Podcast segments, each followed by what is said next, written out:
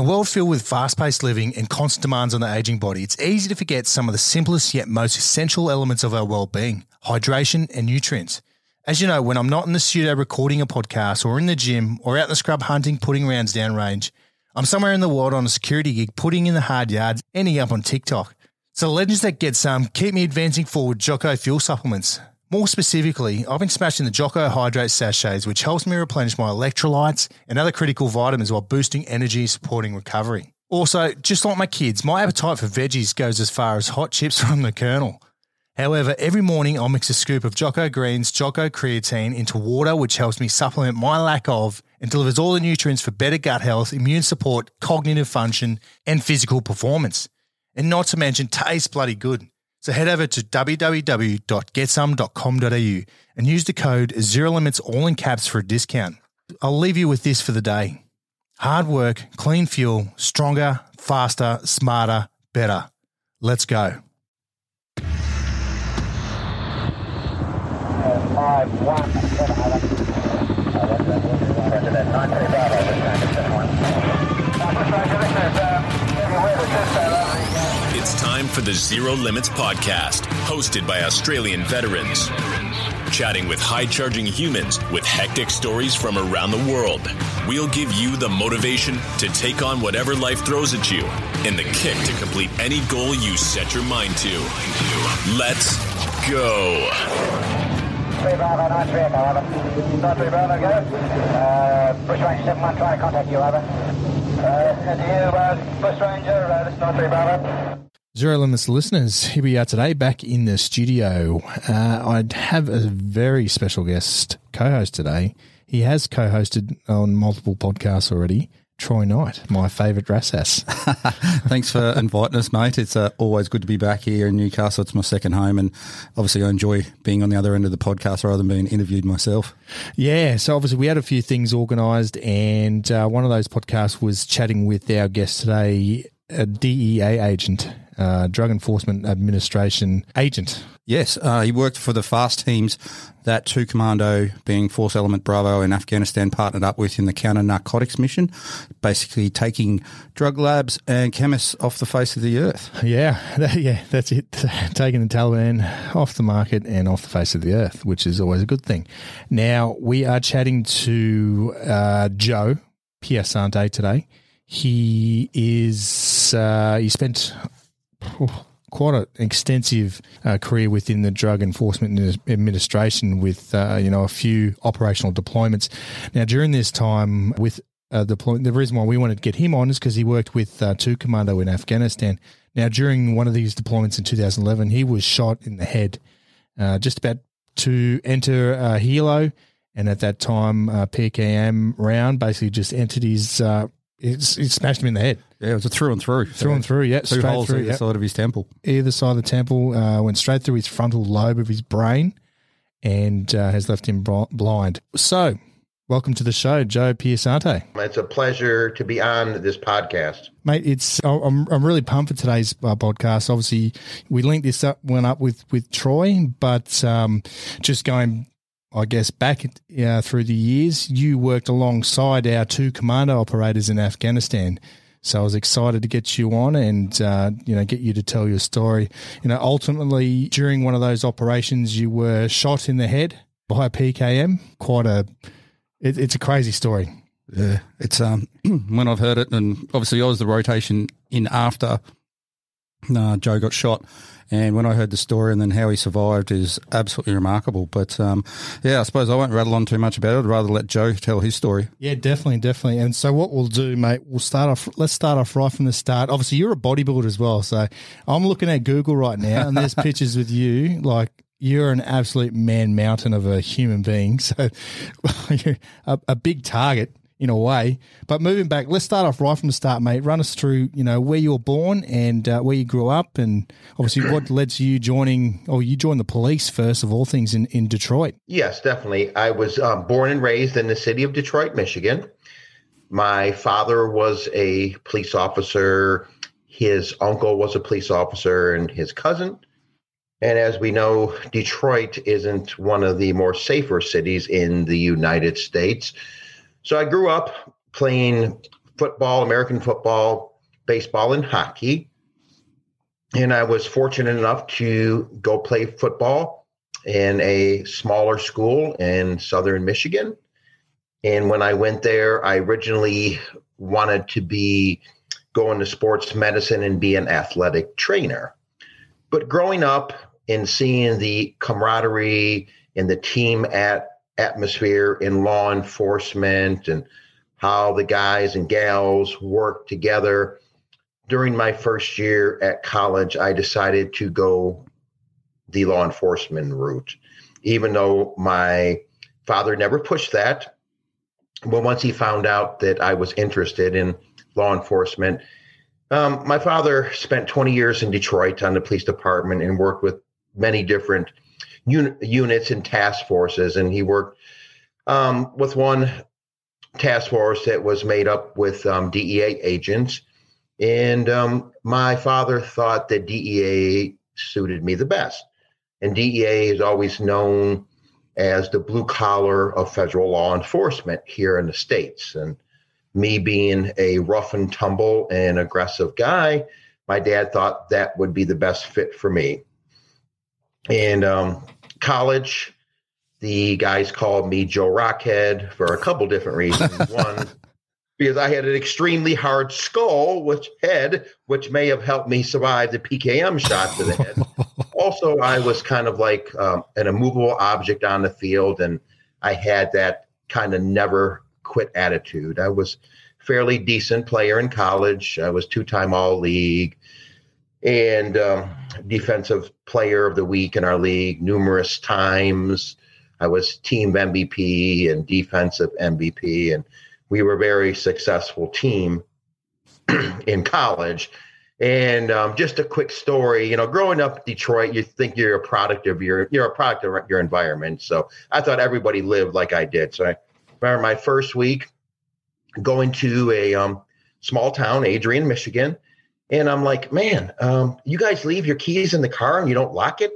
I said, in Detroit, you have to put the car you don't want stolen in the garage, put the steering wheel lock on to the club, set the alarm, of course, close the garage door, put a padlock on it, put a car you don't want stolen in front of it, and you come out in the morning and your car is still gone.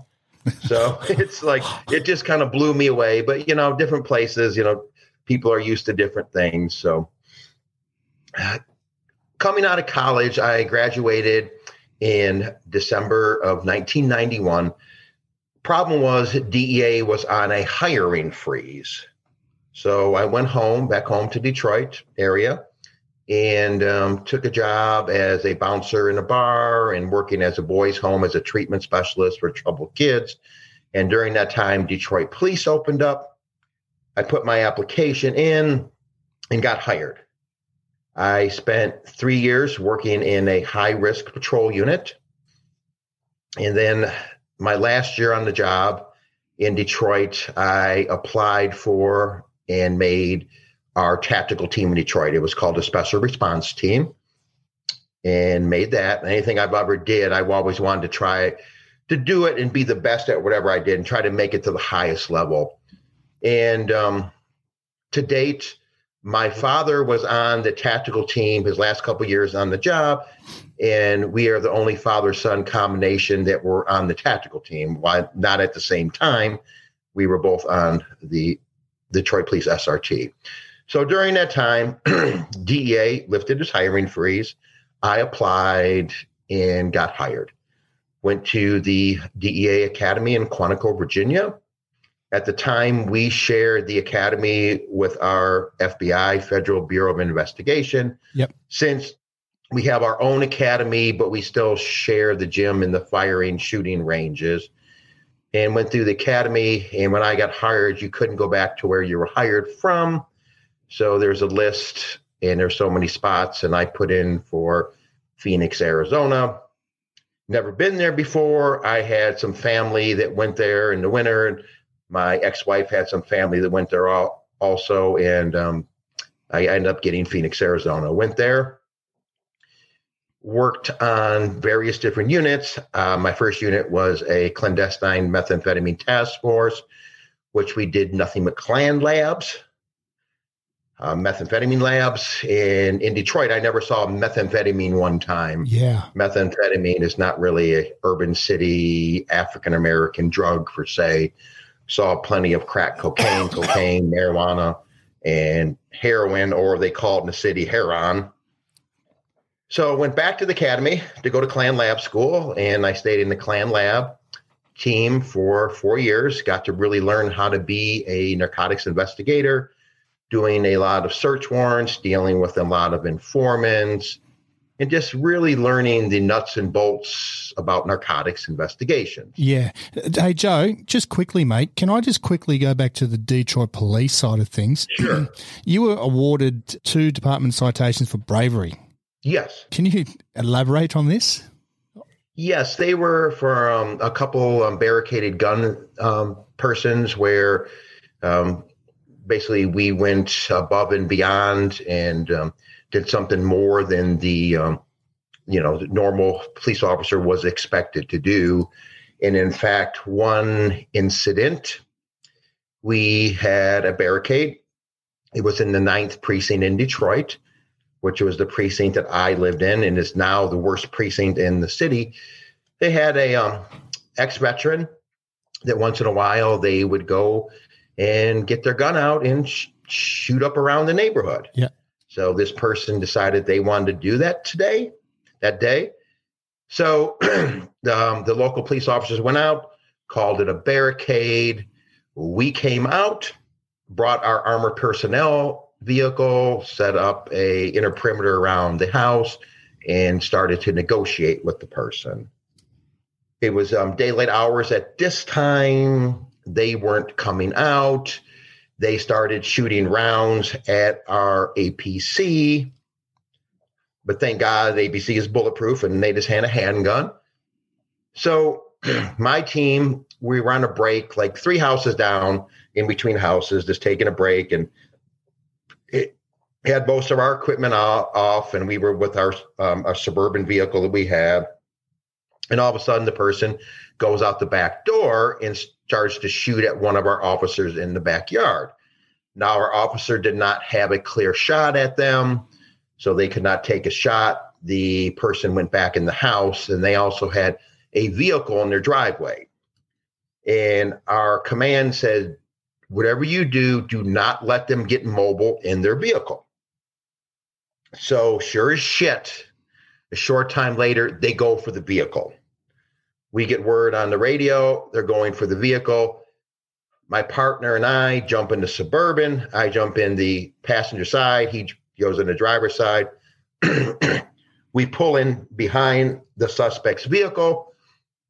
And it's dark at this time. They begin to ram us and they're not getting out. They had a sedan and we had a suburban. They're not going to move our suburban. So I then see a muzzle flash coming through the rear window of the suspect's car. And I'm like, oh shit, they're shooting at us. And I had a H&K MP5 submachine gun that can go single shot or fully automatic. And my partner had the same weapon. So I bail out the passenger side. He goes out of the driver's side. I put my MP5 on full automatic and I dump a magazine into the suspect's car. my partner has his on single shot and fires five or six shots. And at the time, we were trained when you are, um, you go dry and you're reloading, you take a knee and make yourself a smaller target. So I said, cover me, I'm reloading. They're like, stop, stop, Joe. It's all done. It's all done. Needless to say, the suspect didn't make it. That's Yeah, right. awesome. Bloody hell. So, like, just, you know, obviously your entire career has just, you know, a hostile environment in a way. Yeah, you know, Detroit, I knew what I was getting into in the police department because I lived in Detroit. Yeah. And um, you be, learn to be the real police real fast, let's say. Yeah. Yeah. So you get to deal with people and situations and everything. And I think it really helps you to go on to the next level in law enforcement, being in the state's federal law enforcement. And I'm not saying it's all the new agents, but you get some of these new agents that don't have any prior law enforcement experience and they come in, you know, we're the big bad feds, yada, yada, yada. And you're just the lowly local police officers. Bullshit. Yeah. We can't do our job without the state and locals. Exactly. And some of those officers been on the job a lot of years and they know what they're doing. So when I came on with DEA, I didn't have that attitude. And most of our groups are task force groups where we have state and local officers that we designate with federal agent status when we were work they were working with us. So I got along with some of the uh, the older local guys and they helped really groom me to do my job. Yeah. Yeah. So how was your transition from uh, being a, a, you know a state police officer moving into the you know the drug enforcement administration? How was that training? Especially, how was the training and how long was it with the DEA? You know, I believe the DEA Academy was like four months or so. Yep. And it was um, in house, the police academy. We got to come and go back home, where the police academy was more paramilitary where every day we had roll call, dress right dress, ready front. Your shoes had to be spit shined. We had to iron military creases in these khaki uniforms we had, and you could not get them waxed or sewed in. And you got inspected, and heaven forbid if you had a double crease or you is that a speckle of dust I see on you, and you know it crack on some guys it look like you know or gals looks like you shined your shoe with a chocolate bar. So they would just mess with you like that. But it was um it was a good academy. Um we only had a week of firearms which i thought we should have more. But you know it got the job done and i was the big muscle guy and detroit police academy i graduated number one academically in my class so I, i'm not just all brawn, I do have some brains there. You're not just a rockhead. yes, exactly. I do. I do have some sense. So that's one of the reasons I was able to go to that specialized unit, which was called Tactical Service Section, right off the bat. They took you know the top five of us from our academy class, and you got to work with a bunch of older seasoned officers, which really knew the job. So as opposed to the DEA Academy, um, you didn't have that like roll call every morning. Your boots didn't have to be spit shine. I would say it was more of a gentleman's course, but you know they they got in your butt. Yep. We had to wear um, black BDUs and like combat boots, and I went during the summertime, so we got to wear like a polo shirt with DEA on there. Um, I would say it was much more challenging academically lot, a lot of firearms, which I liked. A lot of practical exercises, a lot of PT. And um, I was used to coming from Michigan where it's pretty flat, and Quantico, it gets pretty hot there in Virginia, it's a little hilly. So it was um, a little more difficult running. Um, it was very good academy, I would say. We had really awesome instruction, you know, to include, you know, the book stuff, the firearms, the practical activities. And it really, it trains you pretty well, you know, how to go out there and be an agent. But as we know, whoever's been in law enforcement, whether it be uh, state and local or federal, you still have to have a lot of on the job training, for say.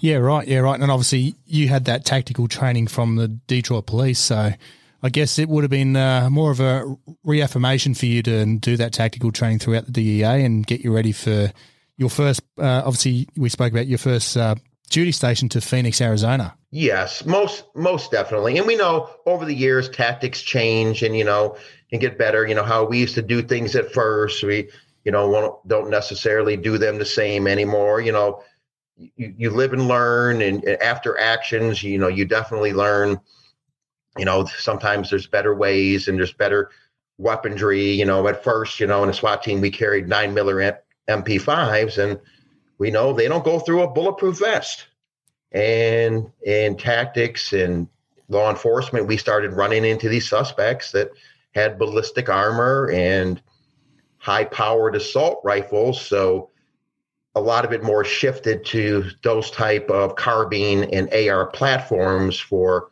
SWAT and tactical operators. Yeah, right. And as you said, uh, you know, being down in Phoenix with, these, uh, you know, these drug traffickers, are you talking uh, Mexican cartel? Yes, it mostly was Mexican. Um, we had a lot of people um, in Arizona coming from the Sinaloa and Michoacan areas in Mexico.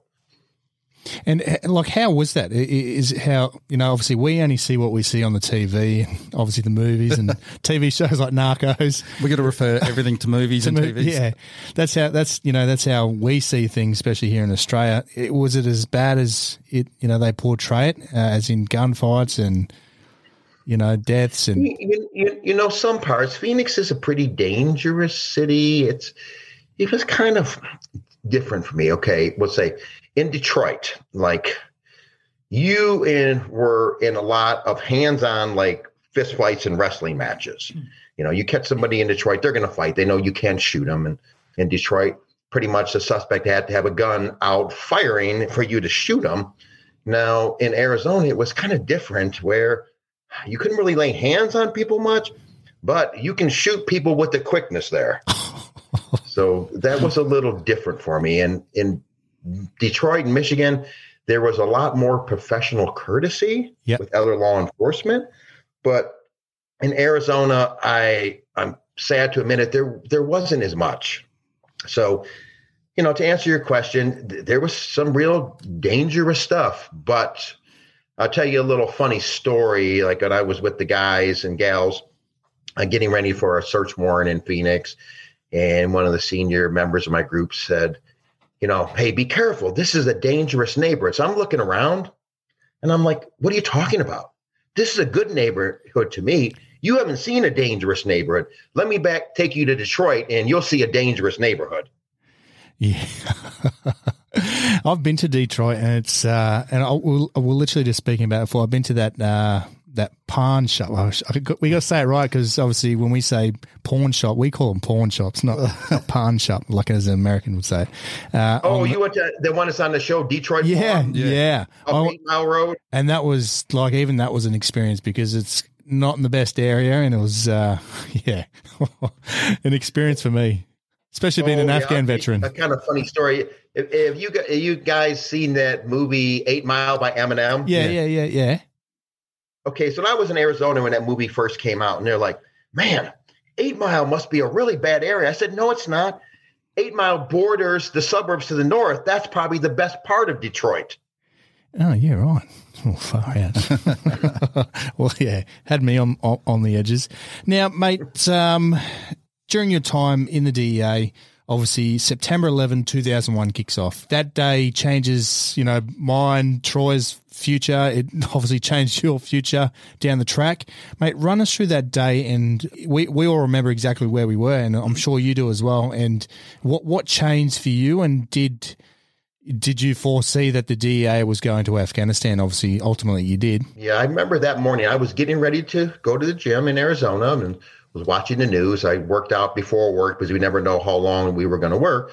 So I was watching on TV when the first plane hit the towers. They said a small commuter plane just hit the towers. So of course I was on the edge of my seat, you know, what the hell's going on? And then the second plane hit and they're like, that was not a small plane. Like, oh shit, you know, so everybody kind of started to panic and then you had the plane hit the Pentagon and we had you know flight 93 that was taken down you know take try to taken back by the passengers. So we didn't know what the hell was going on and what the hell they were going to hit next next. So it was kind of like all hands on deck. You know we report to the office you know we got to you know do more security checks. We didn't know what the hell was going on. I never envisioned dea being in afghanistan in a war zone. But shortly after our military went over there, you know, we had some, you know, basic intel. You know, Al Qaeda was running their training camps with Osama bin Laden. and things of that nature. but as soon as the military went over there, they soon found out that the Taliban and these insurgent groups were getting their funding for their illegal terror activities by the production and sale of heroin. So, as we know, that's not the military subject matter expert. You know, that's not what they're subject matter experts on. And who is in the States? The DEA.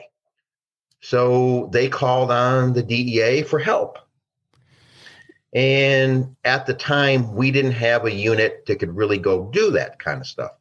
Back in the day, we had a thing called Operation Snowcap, where we went over to source company, countries like Colombia and Bolivia and such, and we would go with a um, local partner force and would raid cocaine labs in the jungles. So, what DEA did, they talked to some of those gentlemen who were in Operation Snowcap and were decided to start the FAST team, which stands for Foreign Deployed Advisory and Support Team. And when I talk, one of the first questions, if I'm not talking to other narcotics law enforcement officers, why the hell was DEA in Afghanistan? You know, because we tell them that Afghanistan is the largest producer of heroin in the world and it funds their terror activities. It's called a narco terrorism nex- nexus, as what, what you may solve there also. Yeah, I think what a lot of Australians don't understand, especially with American foreign policy, and correct me if I'm wrong here, Joe, but if drugs from a country are getting used in America, then obviously the DEA and other forces will make up a joint task force to obviously take down the manufacturing of that drug lab in another country. Yes. Yeah, right. Yeah. So, so you said Fast Team was uh, established in 2000. What year was that? Sorry, 2009? It was like, you know, when it finally broke, it was like three or four years after 9 11. Oh, okay, yep. So it was established quite early post Afghanistan, oh, 9 11, sorry. Up until 2009, that's when you got into the fast teams. What were you doing during that whole period? Just still in Arizona doing. Still in Arizona. I was in several different units. I was on a West Side task force, which was made up of state and local officers from West Side um, police agencies and it's kind of funny. Like I said, I've always wanted to try to go to the best at whatever agency or sport or whatever I was playing. So I had a mate that was on the fast team that came from Phoenix that I had worked with in Phoenix. And we really didn't know what was going on with the fast team in Phoenix, even though the special agent in charge of Phoenix, they would get reports of what the fast team was doing. And I was looking to do something different. And I called my buddy, and he, I'm like, his name was Tom, and I'm like, Tom, what are you guys doing? Are you guys just training, or, or what the hell are you doing? He goes, No, Joe, we're working with the best military units in the world, and we're doing stuff that you would only see like DEA was doing in movies, and that okay really excited me. but the problem was and the fast team would have tryouts every year. You had to put in and you had to be on the job for a while because they wanted you to be an investigator and you put your name in the in the hat to go and yeah, you were possibly selected. I was 39 years old. I was not a young man at this time. And um, I was still always physically fit. I knew I wouldn't quit anything as you know, when we get older, we just don't heal as quick as we did. I was worried about getting hurt. And I heard the selection was very, very tough. Now, my buddy couldn't tell me exactly what it entailed, but it, what it was, it was made up of various other U.S. Special Forces selections and compiled together to see if you had the makeup to be a fast agent because when the team was first started, they didn't have tryouts. And what was happening is guys or gals may have been able to do it in the past, but they went over there and, and you're working with, you know, these high speed special ops units and they weren't able to keep up. So they instituted the selection. So I applied for FAST and um, went to the fast selection in February of 2009. So there was, I believe, like 36 of us that um, were on that initial teletype for the selection. So we report back to Quantico, Virginia, and the first part of the selection is run by current FAST team members. And the guys kind of call it, well, they call it like hell week. It's not as nearly tough as a Navy SEAL hell week, but it's it's a bitch. Yeah. You know, you're tested with these different physical fitness activities and shooting and thinking on your feet and all these type of things. And you have tier one events, which are pass fail. If you fail one tier one event, you're thrown out. And you have different tier two events, which if you fail one, you were kind of put on like double secret probation and you know you could get um, you could fail out you know by failing those and what we also did we used this service this like um, psych service that the U.S. Special Ops use. And before you go to selection, you have to take this test online. It's like an it's an IQ test and also like a kind of um, mental test to kind of see what your character is. And this group was pretty damn good. They can pretty much, to a high percentage, determine if somebody was going to make it through selection, you know, you know bearing injury and stuff, which is unavoidable. But um, it was it was pretty good. Yeah. And also during selection, we had called peer evals, which um, halfway through you have to list the top three in your class and the bottom three and put reasons why. And at the end, you have to do the same. Because what had happened early on, they weren't doing these peer evals. So, you know, you guys know living in confined space overseas with people for long periods of time, you don't want to have an asshole because it can make everybody's life miserable. Yeah. So you kind of did the peer evals, was that happened. And you get guys that can fly through all, you know, the skills and everything, and some maybe former military, but if you're an asshole, you're still an asshole, and we don't want you on the team. Yeah, we call them rate your mates here in Australia, and it was the best way. To, it was the best way to get rid of you know what we call SCs, which is the shit. So and so. I won't say the word because I know Yes. a lot of Americans don't like that. So, but that's the best way just to get rid of those lazy shit individuals. Yes, most most definitely. So once you're through that first phase, um, you make it through that initial hell week, and then you have to sit on like a, an oral board with um, a supervisor and, and current fast team members, and they ask you a series of questions. And just because you make it through physically, that first phase, you still can be denied denied to go into the second phase, which is a training phase. Mm. So that's run by an ODA Green Beret team or a U.S. Navy SEAL team. Yeah, right. I was So just about to ask that. Oh, sorry, I was just about to ask that if it was uh, if your training was influenced by obviously SEALs or Delta and or Green Berets, and obviously it is. So Yes, you know, definitely. Um, our close quarter battle system is what the um, the tier one unit of tier one of the of the SEALs use. It's called combat clearing. You know, so you know we were influenced a lot by them, a lot by the ODA Green Berets.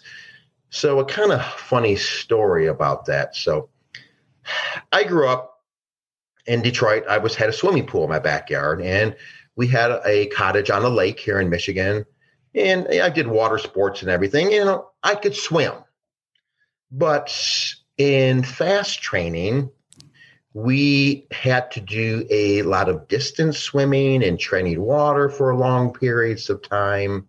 And I found out that muscle doesn't float. so you really have to relax in the pool. yeah, Um, because the worst thing you want to do is to start to hyperventilate, and then once you lose your, your oxygen, you're done. So I made it through. Um, I kind of struggled, and there was another guy, um, our team, which um, I believe some of you guys know, is Joe McCrana. Yeah, oh no, Joe. He was um, former Army Airborne, really in shape. He was probably our top physical fitness guy and our selection. But Joe had a little difficulty in the pool too. So we got to go home after um, our first phase, and I was a mess.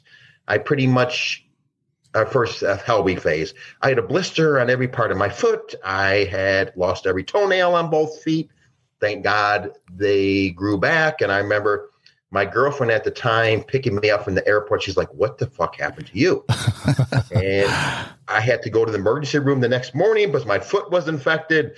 And I'm trying to explain to the doctors what happened. And they're like, Okay, um, why don't you tell us the truth now? Oh yeah. So when I find out the Navy SEALs are doing our second phase of training, I call Joe. I said, Did you hear who is doing our next training? He goes, Yeah. I'm like, oh, fuck. So we show up to Virginia and we're standing outside the Navy Lodge, Old Dark 30 for PT um, the first morning. And we went straight to the ocean in and out of the water, roll around the sand, do sugar cookies. We're like, what the fuck? And somebody uh, from our command told them to treat us like we were in BUD/S. And we're like, time out. We were told this is the training phase. And here we're getting hazed again. They're like, oh shit. So the SEALs, you know, being the SEALs, and I really have a lot of respect for them. We went on a distance run. They put their best runner out if we did a CrossFit work type workout, they put their best CrossFitter on, out there and everything. Um, you know, but they they later backed off a little bit. So we got to learn all the high speed military, you know, tactics and how to use all the whiz bang military weaponry. You know, belt fed machine guns, rocket launchers, grenades, plastic explosives, and even Detroit being as bad as it is, agents in Detroit couldn't even use those weapons. Now, can I just ask Joe, at this time, were you bodybuilding? Like, how did you run? Like, Yeah. For, for our listeners, Joe's also a professional bodybuilder that competes in the I, IFBB, which is the uh, Correct. leading organisation, or like the ones that you know. If you think of Arnold Schwarzenegger and Dorian Yates and places like that, like Joe actually competes at that level. So, how, were you bodybuilding at that stage, and how did you find the swimming and running being the size you are? Well, I actually did after college. I did my first bodybuilding competition in 1992. Oh shit! So you're So massive. I've always been a bit. I've been p- pretty much over 220 pounds since I've been 19 years old. So um, I slimmed down a little bit. I was probably in Phoenix in the 230s. I think when I went to selection, I was about 215. so that was fairly light for me. So I had I had good endurance. And so that was pared down for me in size wise. But you know, I, I ran, you know, I'm more of a sprinter to begin with. I was always really fast. I knew in football I wasn't going to be the tallest because on my tiptoes I'm five foot nine, and um, I knew I better be fast and strong.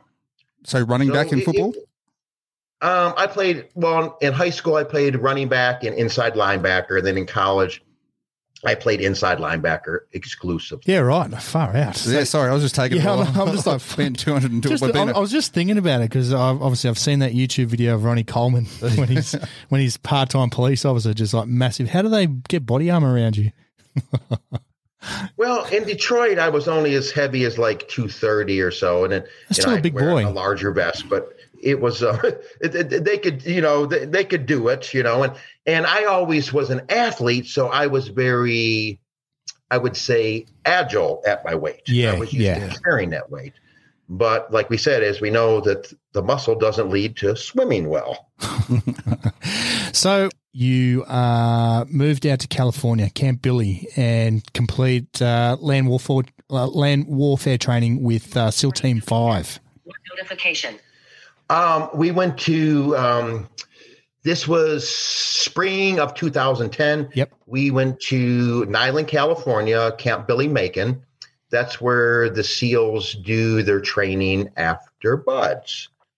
So it was kind of interesting. That's the first time an outside unit has actually went there. And when we show up, um, we are going to be training with SEAL Team Five. They're getting ready for their they're doing their pre-deployment training. They were doing the land warfare piece, which is the toughest part of their um, pre-deployment training. So the command staff knew that we were coming, but the um, the basic SEALs did not know, and they're like, "Who the fuck are these guys?" So they actually broke us up into um, twosies and threesies and put us with different SEAL fire teams, and we did everything that they did with the land warfare, and then you know that was to include to do at night with nods and lasers, and it was tough, man. It was going day and night. It was like for three weeks. They just beat the balls off of us, and it was tough. And but you really got to really learn how to, you know, get comfortable with your equipment and everything like that. And in fact, we had this one event. It was like this stress shoot, and we were paired up with other SEALs, and I was paired up with the um, the senior chief on the team, the unit I was attached to, and you had to like in full kit. You had to do it day and night. You had to do this little run where your buddy carried your partner, and then you have to do kettlebells, and swings, and push-ups, and then load your rifle, and then shoot this course. Then you have to do the same thing at night. And lo and behold, who won the whole damn thing? Me and the, the senior chief that I was partnered up with. and they're like, you know, damn, you guys can shoot. I said, yeah, most of us have been shooting rifles and guns for a long ass time. So we actually got, um, won a case of Corona beer. So it was pretty cool. so we got, some, you know, we got some street cred with the guys. Yeah, right. so at this stage, did you have uh, an inkling that you were going to uh, Afghanistan? Oh, oh yes. Oh, yeah, yep that's one thing they did going through selection. They really let you. It was fast team was a, a, totally volunteer thing, and they did a really good job of letting you know what you were getting yourself into.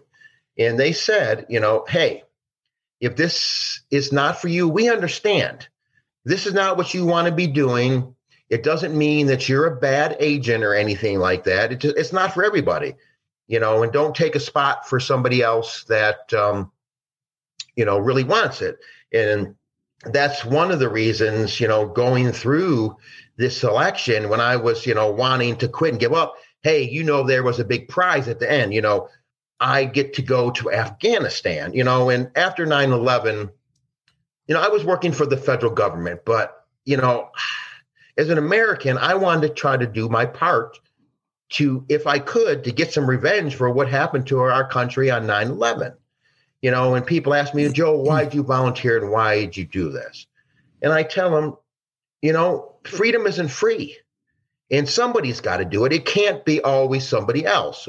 It can't be always somebody else's husband, wife, brother, sister, father, mother. Somebody has to go.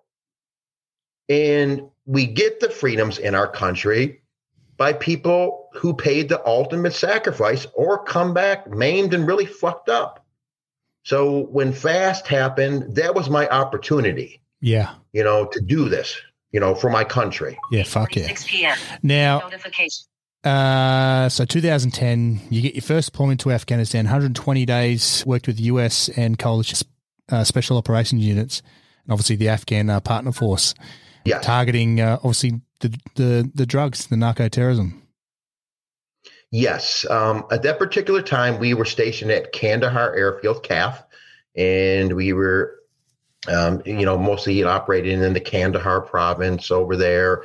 And a lot of people don't know that area is the birthplace of the Taliban, but it's also an area where they really grow the poppy for heroin and produce it, and a like I said, a big insurgent area of you know terror. And so when we went over there, uh, my partner and I, Travis, we got assigned to a ODA Green Beret team. It was a group um, out of first group, and we were going to be operating with them, and uh, other teammates were going to be operating with other units, such as Rangers and things like that. So we went over to this uh, camp that was outside of Kandahar Airfield, and my partner and I actually lived with the Green Berets. And we were doing what they call movement to contact. Basically, we would go with the Green Berets, and these areas, of course, would be areas where they were manufacturing heroin. That's how we got to go. And we would go pick a fight and see what the enemy can do. We would stay there 24 to 48 hours, and a lot of time a conventional unit would go in after, and then we would see, you know, what drugs were there and stuff, and we would handle that part. So people don't know also that Afghanistan's the biggest producer of heroin in the world, but it's illegal and people get a lot of time for it over there.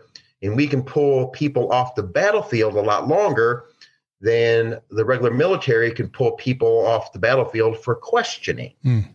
So we really plus them up. So it was crazy. Now, that area we were operating had a lot of implanted IEDs, a lot. And is you you fellas know, in a stand-up fight, they really can't hang with us. Their one of their big weapons is the IED. Yeah. And there was guys getting blown up all the time. And I thought it, I would lose a leg or two. I never thought I would get shot in the head by one of these booger eaters. so we were rocking through that tour, and we were um, we were doing we are doing a pretty good job, but we were getting a lot of firefights, and and as you fellas know, that hey, this is how they make their money. Yeah. And these labs are behind enemy lines, so they're going to fight like hell to hold on to these damn things. So you know, I remember there's times I was over there and bullets are flying over my head, and as you you folk, you guys know that bullets make noise when they get close to you. And I'm like, Joe, what the fuck you doing over here? You volunteered for this shit? But you know, people ask me, were you scared? Hell yeah, I was scared, but you still got to do your job. Yeah. And I kind of explain it as like you're at the amusement park or at the fair and you get on the biggest, baddest, meanest roller coaster and you're scared to death. But then when you get off, it's like, okay, when are we going to do it again? So I was always a bigger fella. So when I got the fast, they're like, you're going to carry the belt fed machine gun. I said, okay, great. I said, the thing is still heavy and I'm old. Yeah. But in a firefight, you know, that thing, you know, you can tear some, you can tear some stuff up with that, with that 762 machine gun. yes. So we're rocking through that tour. And at the end, we got we're to have two more ops, and we get a Green Beret team from third group out of Fort Bragg that comes in, and um, they come in and we start working with them. So we are planning for this op in this area called Hazi Madad. And in this area, they have a Taliban hospital. And also, they had a couple of Dishka Russian anti-aircraft guns. And every time the coalition forces would fly over, they shoot at them with these Dishkas, yada yada yada. So we're doing um, our pre-mission brief the day before, and you know we're briefing. You know we're gonna land, we're gonna go in there with three, probably four CH-47 Chinook helicopters. We're gonna land um, in this area. They had we're growing a lot of marijuana, and we're gonna you know see what the marijuana situation is on the ground and try to find these dishkas. And uh, U.S. Army Rangers went in there a couple days before and they took some casualties. So they're telling us in this brief that um, there's a high probability that one of your helicopters is going to be shot down in infill. We're like, oh shit. You know, so you're sitting there, you know, before the op, back at your room, you're like, hope to God that's not my helicopter. I As you fellas know, you're kind of like um, flying coffin up there at some point. Yeah. so you know you're nervous and uh, you know hope it's not me. So this was um, mid August at the time, and so we usually like to go at at night at dark to use our advantage with our night vision and lasers, because the enemy usually doesn't have that. So we insert, land, get a foothold, and thank God we didn't get fired at by the Dishkas and we get a foothold and we're going to wait to morning light to do a more thorough search. And there was a combat outpost in the area, which one of our airborne units was at. So we start moving, you know, after first light, they do their morning prayer and they usually try to probe us and hit us a little bit. So we had a couple little minor firefights, nothing major. And and as you folks know, they have these thing called ICOM radios over there, like portable handheld radios, and we can intercept the damn thing. Mm. So they usually talk shit over these things. Like we would find an ID and blow it up. And they're like, oh, you know, we hear them dying. We are killing them. No, we found your freaking ID and we blew it up. So they're talking shit that, hey, we got to find a good place to set up the PKM machine guns. We're like, yeah, whatever. F you, you know. So we're rolling through and we get these skirmishes and we lose our close air support that we had because another unit got in a tick, troops in combat, contact. So we also had a predator flying over us, you know, giving us feeds. But I don't know how this happened, but I guess it's colder the higher you get, and the wings iced over and they had to land. And since we had been in um, some gunfights, Air didn't want to come pick us up because they didn't want to come into hot LZ. So it was decided we were going to try to make it to this combat outpost, which was about two clicks away at this time. So we stopped at this little village area to get, get set up to make our final push, you know, drink some water, eat some food, the things, and just had like an eerie feeling. It's just like hairs in the back of my neck stood up. It's like something's not right here. The people were acting really weird. Yep. So we get in single file with our Afghans and um, the Green Berets and their partner force, and we're making our trek to this combat outpost. And one of our guys, he says, "I think I see somebody in that hut up there." So one of the Green Berets glass it with his optic, and uh, it looks good. Let's keep going. And as you folks know, you know it's biblical times how they live over there. Yeah, exactly. Mud, huts and these mud wall, but hey, th- they do a good job of stopping a freaking bullet. Let me say. and I had this half pony wall to my right of me, and all hell breaks loose. They sure as hell were trying to find a place to set up the um, near ambush or ambush. Um, they kicked it off with PKMs. Um, we get four people hit right off the bat. And then one of the things that saves me, I have this pony wall by me. So at one point in the gunfight, I have rounds coming over my head and to the side of me. One of the Green Berets, who was an acting team sergeant, cr- calls on the radio, he's got a femoral bleed. So we had one of our guys in our team go out there and he was packing his own wound, and our guy dragged him to safety and put a tourniquet on and the source, the such. So I got my Mark 43 M60 Echo 4 belt fed machine gun. And I usually carry a one full box on the weapon and have four boxes on my kit of 100 rounds. So I start rocking and rolling with the machine gun, trying to see puffs. It's during the day, trying to see puffs of smoke or areas where I think enemy may hmm. be.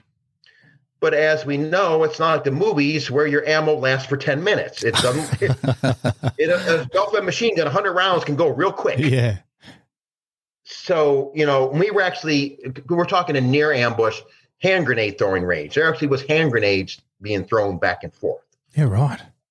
So I'm rocking, um, rocking and rocking and rolling, you know, fire and burst with my machine gun. And I'm like, shit, uh, I can't run out of ammo.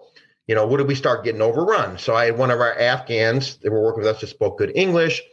And the Green Berets worked with a unit called the Commandos, and they carried a machine gun similar to mine, which carried the same type of ammo.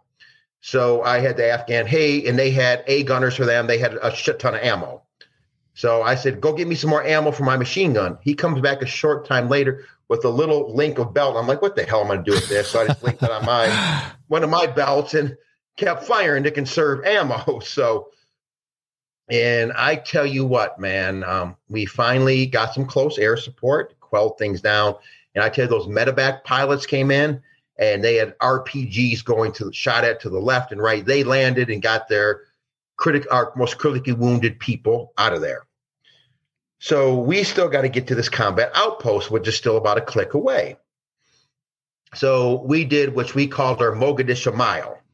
So we're running and shooting, trying to get to this combat outpost.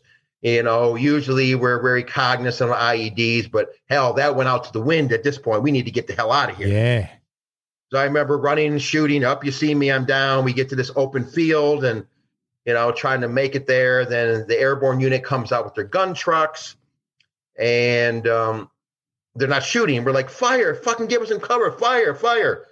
So they start firing and we end up making to the combat outpost there. And we're all spread out like a yard sale. And um, some of the soldiers there, man, did you hear that shit out there? Who the hell were those guys out there? We said, that was us. They're like, holy shit. And thank God everybody survived and everybody, everybody fully recovered um, after that, and that was our last mission of 2010, and we got to go home. I think that year we did about 10 ops. Yeah. And there was only two times that I did not have to fire my weapon. Holy shit. So that whole deployment was just kinetic, just kinetic, kinetic, kinetic. And then Yes. uh, you so you get back to the US and how how are you? Like how like in your I guess your mental state as well, were you just like fuck yeah, America?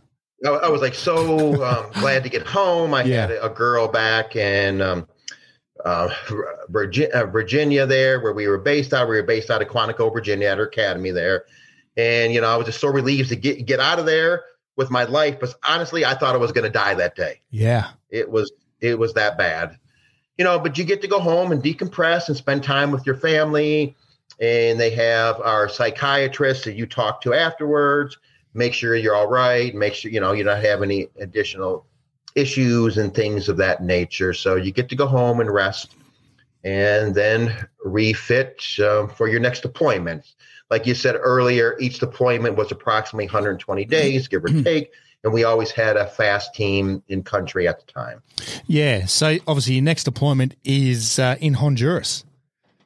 Yes. Yeah. And what was this uh, working with a Joint Task Force Bravo going after air tracks of interest loaded uh, loaded with uh, cocaine?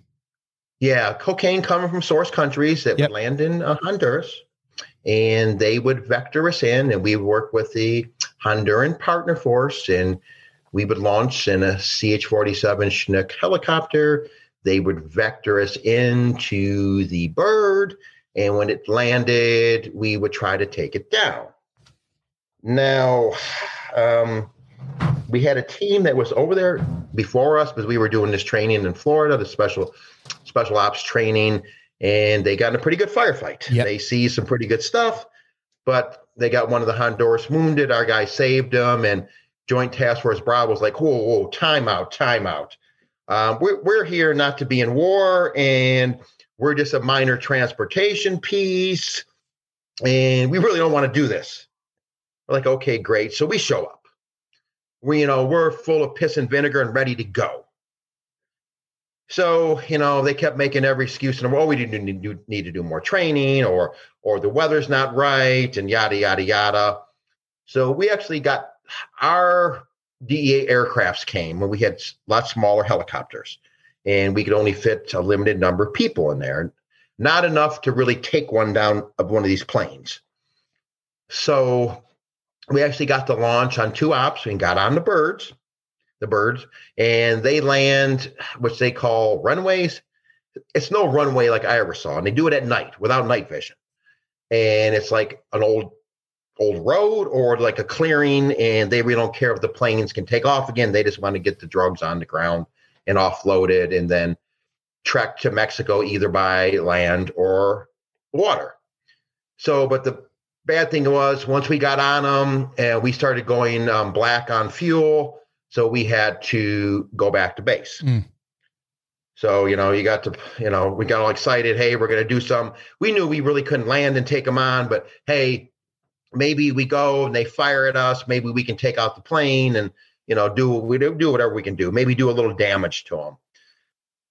So one of the problems was this mission was really broadcasted and they knew we were there in the area we were staying at. The um, local drug lord he took off and left and went out of country. So one of his lieutenants that was under him decided, okay, we're going to get DEA to go away. We're going to kill a couple two D. We're, going to kill a couple DEA agents. So in the mornings, the place we were staying at, there was another place that had like this little airport area, and we would go on the morning. We would run and do some PT and stuff like that. So they decided they were going to kill the big guy, who was me, and the guy with the funny shorts was this guy Dave on our team, wore this goofy shorts when Yep. he ran. And thank God, one of our partner forces we members we were working with, he had a buddy that lived in the area, and he was recruited by this drug organization. Hey, we need you to help us. They were going to we run in the morning. They were going to pull up in a car and just shoot us dead. So we found out about this, and we got the hell out of there.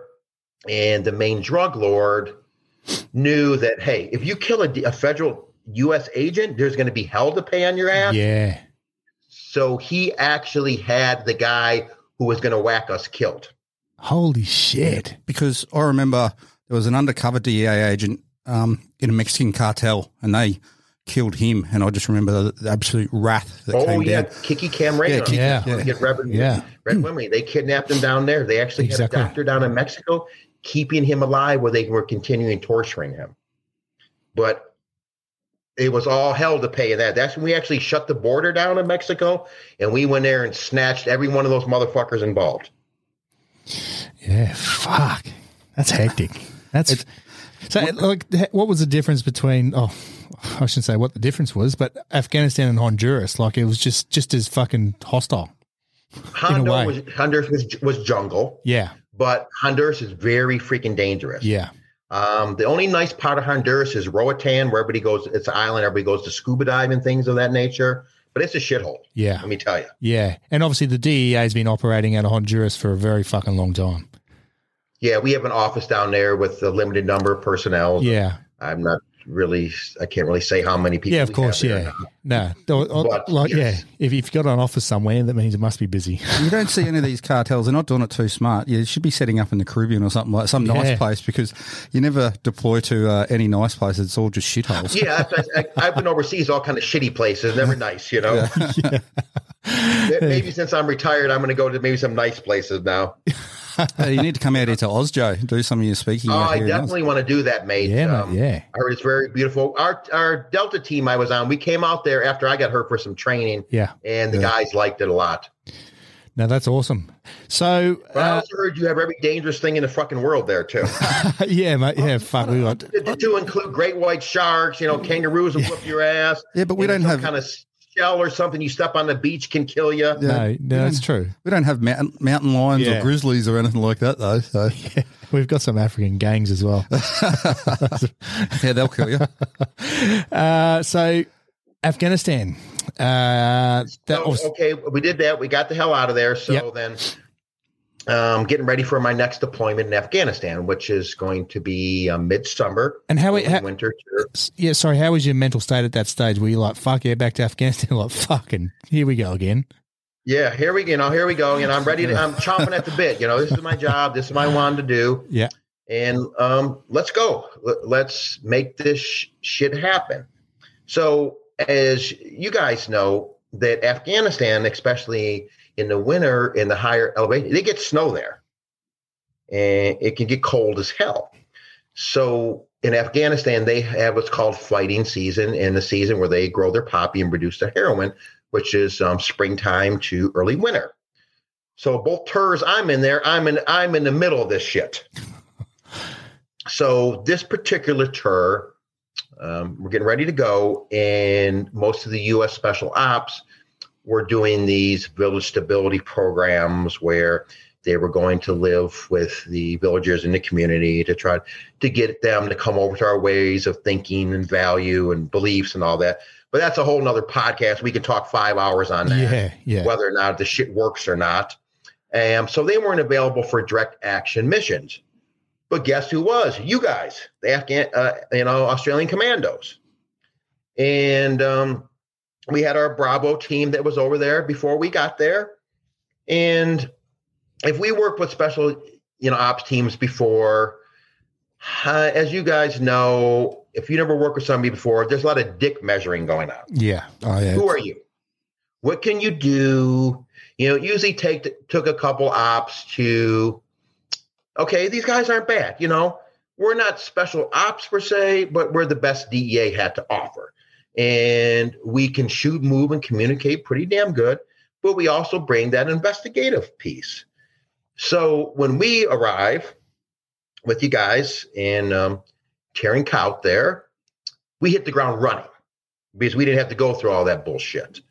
So I remember uh, my second op that year, we hit the biggest uh, heroin lab to date in Afghanistan at that time.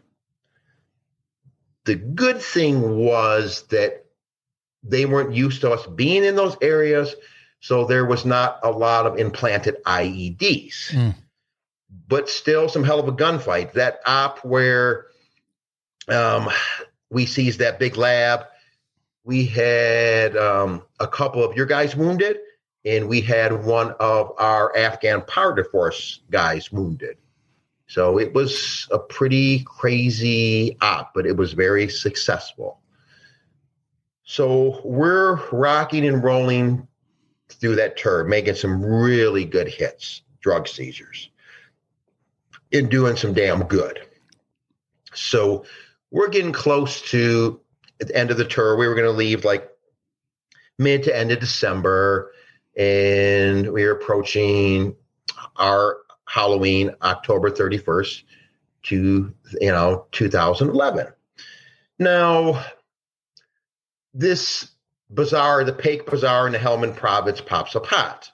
And for the listeners who don't know what these bazaars are, they're kind of like outdoor flea markets with mud huts with rolling garage doors. And they sell everything from live chickens to sundry items, batteries, but to include chemicals and equipment to manufacture heroin, IED bomb making ter- material, and small arms. And we had our Bravo team that was there, hit that with one of your commando units, and they got in a pretty big firefight there and seized some good items. In fact, the team leader of that fast team, Brett, he was the oldest guy in our selection, and I was the second oldest. They were fighting their way back to the helicopter, helicopters, and he got what I call the Forrest Gump wound. A bee jumped up and stung him. And he got shot in the ass. That's a million dollar wound right there. yeah, but he's a real hardcore guy. He was a Marine Corps officer, recon, um, jump qualified. There, he stayed Yeah. the rest of the tour, but it's uh, it's on video. So Yeah, of course seen he the made video. fun of his ass. Yeah. And so that bazaar pops up hot again. So who's the oldest guy now? Me. Just So, just quickly like I on your said- on your age, how old were you at that stage? 41. Forty one. So you're the yeah, you're the old guy of the of the group. Yeah, and I was the oldest guy in our team. And to get slumped with the machine So- gun and all the weight. Yeah. yeah. well, it's funny when I work with these SEALs and Green Berets, they're like, "How old are you?" I tell my age, "Okay, Grandpa." I was like, "I'll show you, fucking Grandpa," you know. So, like I said, we really like going at night to use our technology with night vision and lasers. But the problem was there wasn't a air unit that can fly us at night when we could hit it with, you know, you guys and our partner force. So we had to use a special mission unit, air wing unit, which um, trained Afghan pilots to fly when we left. So we're like, okay, we're not really happy about this. We can't go at night, but our plan was to hit it right after first lights, um, October 31st, 2011. 9:11 p.m. So Three notifications. we get thrown another monkey wrench. When we're doing our briefing, they're like, okay, one of the helicopters is going to be all Afghan crew and pilot. We're like, time out. Um, if that has to be that way, there's going to be no Australians on that bird or no Americans. Because if the pilot decides he wants to start his jihad that day and crash into a mountain, Yeah. he don't want to be on that damn Yeah, thing. exactly. And as Australians, we had to get uh, parliamentary approval just to get when they even went to 50 50 Afghan pilots and um, Yeah. American pilots. Because that was a special mission unit, um, SMU or something, special missions wing. Yeah, It was called something different. It, the name changed a couple times. p.m. Four notifications. So um, the plan was that our Afghan partner force is going to infill and exfil on that bird. And they were using um, Russian Mi 17 troop transport helicopters. Pretty robust bird. And usually it was armed with a GAU minigun on one side and a PKM machine gun on the other. And you know, they're pretty fast birds and robust. But you get in there, you look, it's like everything's yellowing and it kind of rocks back and forth when it's flying. You're like, oh God, how is this thing flying? But they're, they're pretty good. So the plan was um, the command you guys you guys the commandos were gonna infill on two of those birds. Our Afghan partner force was gonna infill on another, and fast team members with a couple of your commandos was going to be on the last bird. So the plan was you guys were going to provide an outer cordon around us to keep the insurgents from moving in on us. But the problem was this bazaar was like in a little valley and had mountains around it. So you guys know if you have the high ground in the tactical situation, you have the advantage. So in fast team members, we were going to search the bazaar with our Afghan counterparts. I was going to be in charge of one um, team that was going to search one end of the bazaar with our Afghan counterparts and fast team members. Then we had another one of our team members, Justin, which is in charge with the same makeup to search the other side. So we land, everything is going according to plan. We start pushing through and we start receiving some incoming gunfire. Not very accurate gunfire, but gunfire nevertheless. So I'm standing outside of one of the stalls in the bazaar that our Afghans were searching. There was an old beat up car behind me. I hear a gunshot fire off. No big deal. PM. I I hear it hit the car behind me. Then I feel the back of my neck burn. I'm like, oh shit. So I dive into the stall, the bazaar, the Afghans were searching. I put my hand on my back of the neck, see if I had any blood. I didn't have any blood. I had one of the Afghans look at it. He's like, oh, sir, you okay, sir? but I tell you, I felt the heat of that bullet to the back of my neck. Yeah, right. So believe me, I had my guard up after that. I use every tactic technique that I ever learned in the police department, DEA, the fast team, and my other combat experiences. So we can't seize everything we find. And we found quite a bit of poppy seed there. So what we did was take photographs, take representative samples, and destroy the rest in place. So we were in the process of doing that.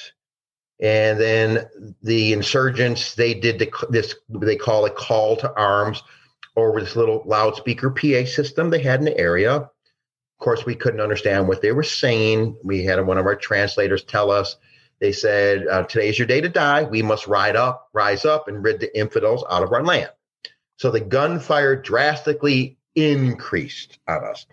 We heard you guys really getting into it with them. Uh, we had the Marine Air Wing, the MA, the MA providing close air support. We hear them rocking and rolling. We're like, oh shit, you know, in combat, as you guys know, it's pretty deafening loud, even though we have hearing protection on everything. It's just deafening loud. So we finish up with um, doing what we need to do. We call the birds to come pick us up. We only have to go about 400 meters at this point, not a far distance. We get bogged down in the gunfight now. And we're kind of leapfrogging and you know using cover and concealment going from one mud hut to one mud hut and but we can't get to our exfil locations in time so we had to wave the birds off so at this point you know i get a sinking feeling in my stomach we know we can't stay the longer we stay the more time the enemy has to amass so I started to get a panic feeling, but we know in combat, you can't show fear and panic. I'm like, Joe, you better get your shit together right now. You need to buck up. We need to get the hell out of there. So I got my shit together and um, we made it to our expo location. So we're all set up. So the four birds come in. We're under pretty heavy gunfire at this point, to include belt fed machine gun fire. So three birds land, one doesn't. Guess which one doesn't land? The Afghani one. Yes, they said they felt there was too much incoming gunfire, and because of the brownout condition, with the big helicopters kicking up in dust in a dusty situation, they don't land. And people wonder why that country collapsed. Yes, it, it's. I, I never thought it would collapse as quick as it did, but it did. It- It's yeah. damn shame. So we run out to our helicopter. Lo and behold, who the hell's on there? The Afghans are on our bird. Oh no. You know, they didn't wait to get on theirs. It's not like Uber. You just can't take anyone. You got to take your bird. so we're hollering at them to get off. They're not moving. I don't blame them. I wouldn't want to go back into that fucking hell. So instead of being shot in this open field, we tell them to go. So the three helicopters take off. We have seven fast team members left and two Australian commandos. So we take cover in a ditch. And lo and behold, a short time later, 100 yards or so or meters away, here, 9:18 here, here comes the helicopter that we were never going to get on. The Afghan crew and pilot it. It lands out there. And I remember saying to myself, this is going to be a shitty run, but we can't stay here. Now, I remember getting up and running. I remember firing a couple shots on the run. I did not have my machine gun this up. I had a carbine that had a suppressor on it eh, towards the insurgents that were firing at us. Now, from this point on, into about three weeks later, everything that I'm going to tell you was secondhand information told to me. Mm. I guess I got to the helicopter in front of the pack. Lo and behold, the Afghan door gunners weren't even shooting, even though we're getting sh- shot at the hell and the helicopter is getting shot up. So I start laying down covering fire, trying to engage targets. I don't remember any of this, but I knew that would be something I would do. I defended to protect my t- teammates, even if it meant giving up my own life. So I guess when all my teammates got on or near the helicopter, my team leader, Jared, said, Let's roll. He tapped me on the left shoulder and I turned left to run on the helicopter. That's when I was hit. We believe it was a round from a PKM belt machine gun. The round entered the right side of my ballistic helmet, went through my right temple, went through the frontal lobe in my brain, and out my left temple. Now, a lot of people ask me, "Oh, you got one of those wounds where the the bullet hits your skull and like ricocheted around it?" No, no, sir. It went straight through my fucking head. So I fall forward like a ton of bricks, flat flat on my face. Now, my teammates think I just tripped and fell, but they knew it was funny because I didn't put my hands out to brace my fall. So my team leader runs over to me. I'm face down in the ground and I'm not moving. He rolls me over. He sees the ballistic glasses I was wearing were shattered and I had a hole in my head. They think I'm dead. So they scoop me up, throw me on the bird, and lift off. Now, my teammates, they think I'm dead. And, you know, you- guys know helicopters are really loud. She really can't hear for breathing. So one of my teammates, um, Justin, um, said he's alive, he's breathing. And luckily, we had a lot of battlefield medical training before we went over, and we unfortunately had to use it a lot more than we wanted over there. So they began to cut my stuff off and begin working on me. And um, my head wounds, they put around my head wounds this combat gauze, which is gauze with clotting agent. Now, when you have head or, some kind of facial injuries, you want to try to get a better airway on the patient. So you can do it a couple ways. You can crite them, make a cut in the bottom of their uh, neck and insert an implement so they can breathe better. Or you can put in their nose, their, their nose, which is a nasal called a nasopharyngeal airway, which is a flexible tube, maybe about four inches long, looks like a funnel on one side. You shove it in your patient's nose and it goes down their sinus cavity and they can breathe better. Now, let me tell you, in training, we have to stick these in on each other, but we get to use lidocaine to Yeah, deaden a little bit. yeah. It still sucks. Or if we're training with the SEALs, they allow us to spit on it and shove it up the patient's nose. Not the most hygienic. Or in a battlefield condition, you can use the patient's blood. Yeah. So they begin to shove this thing up my nose. I come too. Holy Now, I don't remember any of this, but I guess I was talking and making sense. I wasn't complaining about my head. I said I had to get it out of get it out of my eyes, even though the round didn't hit my eyes. The pressure of the high velocity round going through my head ruptured both my eye globes and detached both retinas. I also said I had to move my leg, my left leg. And I kind of realized three weeks later in the hospital when I got my bearings what had happened. I had been firing quite a bit and my suppressor was red hot. And when I got knocked unconscious, I laid on that suppressor and it burned the inside of my left knee real bad. And I tell you what, it was just a miracle nobody else got hit because I guess there was so much gunfire coming in on us. So, you know, they got me treated for shock and flew me back to the base we were staying at. Now, one of the things I talk about when I talk to groups, I know it may not be in vogue and everything, but I have a strong belief in God. Now, the injury I had, very, very few people survive from it. Yeah. Now, I believe 100%. I didn't see any bright lights. I may have saw a little fire down below, but I don't think it was my time. Um, that God spared me for a reason. And I think one of those reasons is to go out and talk to folks about overcoming adversity.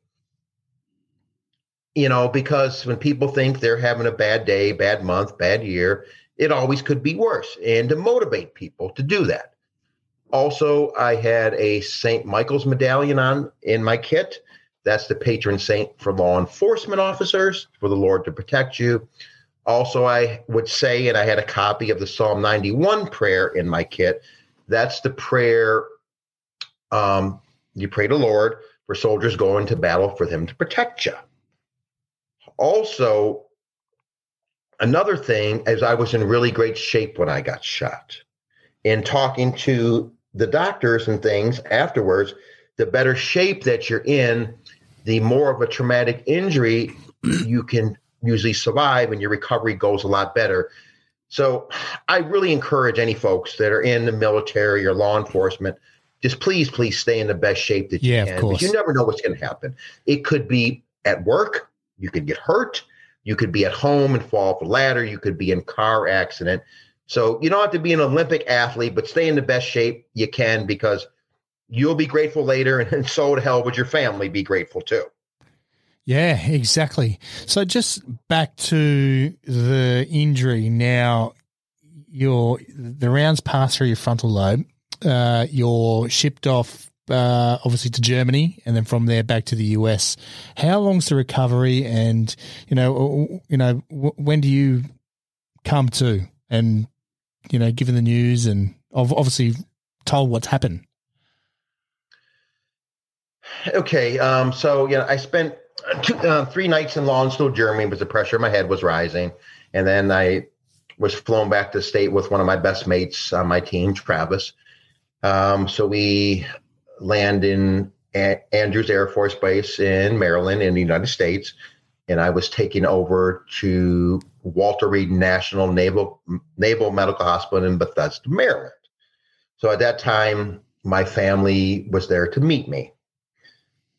Now, my dad being in law enforcement, he knew kind of what to expect.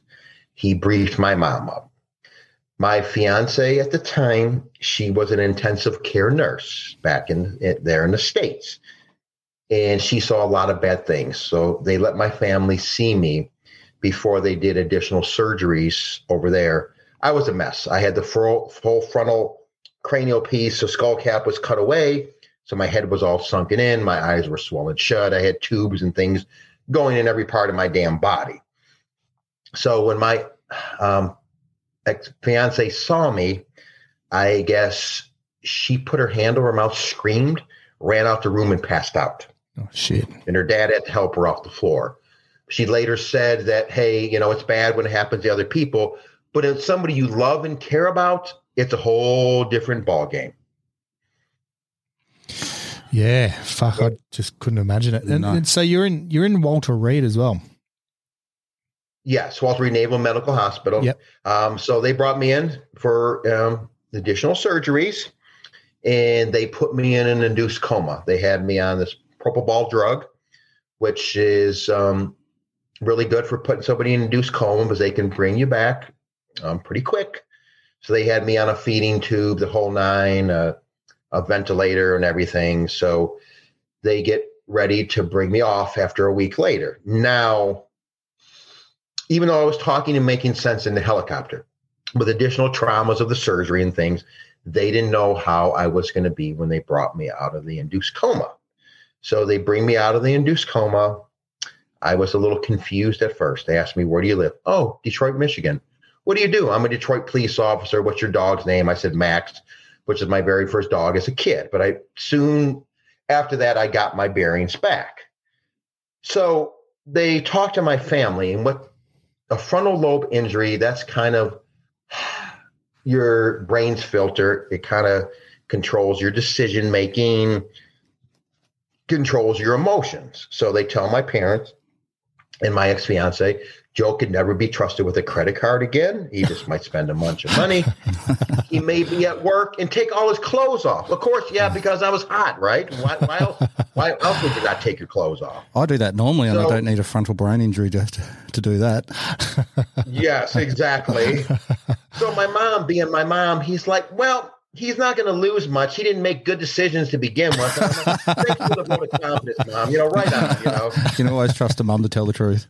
Yeah. Thanks for the support. So, um, now the crazy thing was that I thought I got hurt on another mission. I thought we made it through that mission, but I didn't remember planning another mission. So my teammates told me I got hurt on that mission. And then it was weird too that I kept having this dream that I was in Germany with my partner Travis, and they had us on this old World War II German bomber. And they're like, Joe, you're going to work this machine gun, and Travis is going to fly. I'm like, he doesn't know how to fly a fucking plane. and I don't know how to work all these knobs to work this damn machine gun. But even though I was unconscious in Germany, subconsciously, I must have knew I was there. It was kind of crazy. Yeah, right.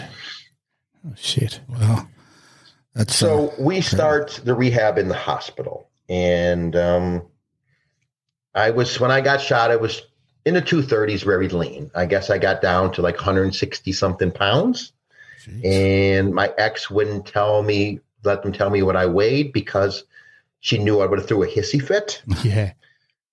And a kind of funny story. Um, so we would do different things with the PT staff there. Like today, that day, they were, hey Joe, today we're going to put your shorts, t-shirt on, and socks. How long is it going to take you? Five, you know, five minutes, whatever, you know. So I'm sitting there with my ex and the PT lady, and I grab a hold of these shorts, and they didn't feel like my size. I'm like, what size are these? So my ex is sitting there like a church mouse. She won't say anything. So the PT lady says, Let me see, I'll tell you. She says, They're a medium. I took those damn medium shorts, threw them across the room.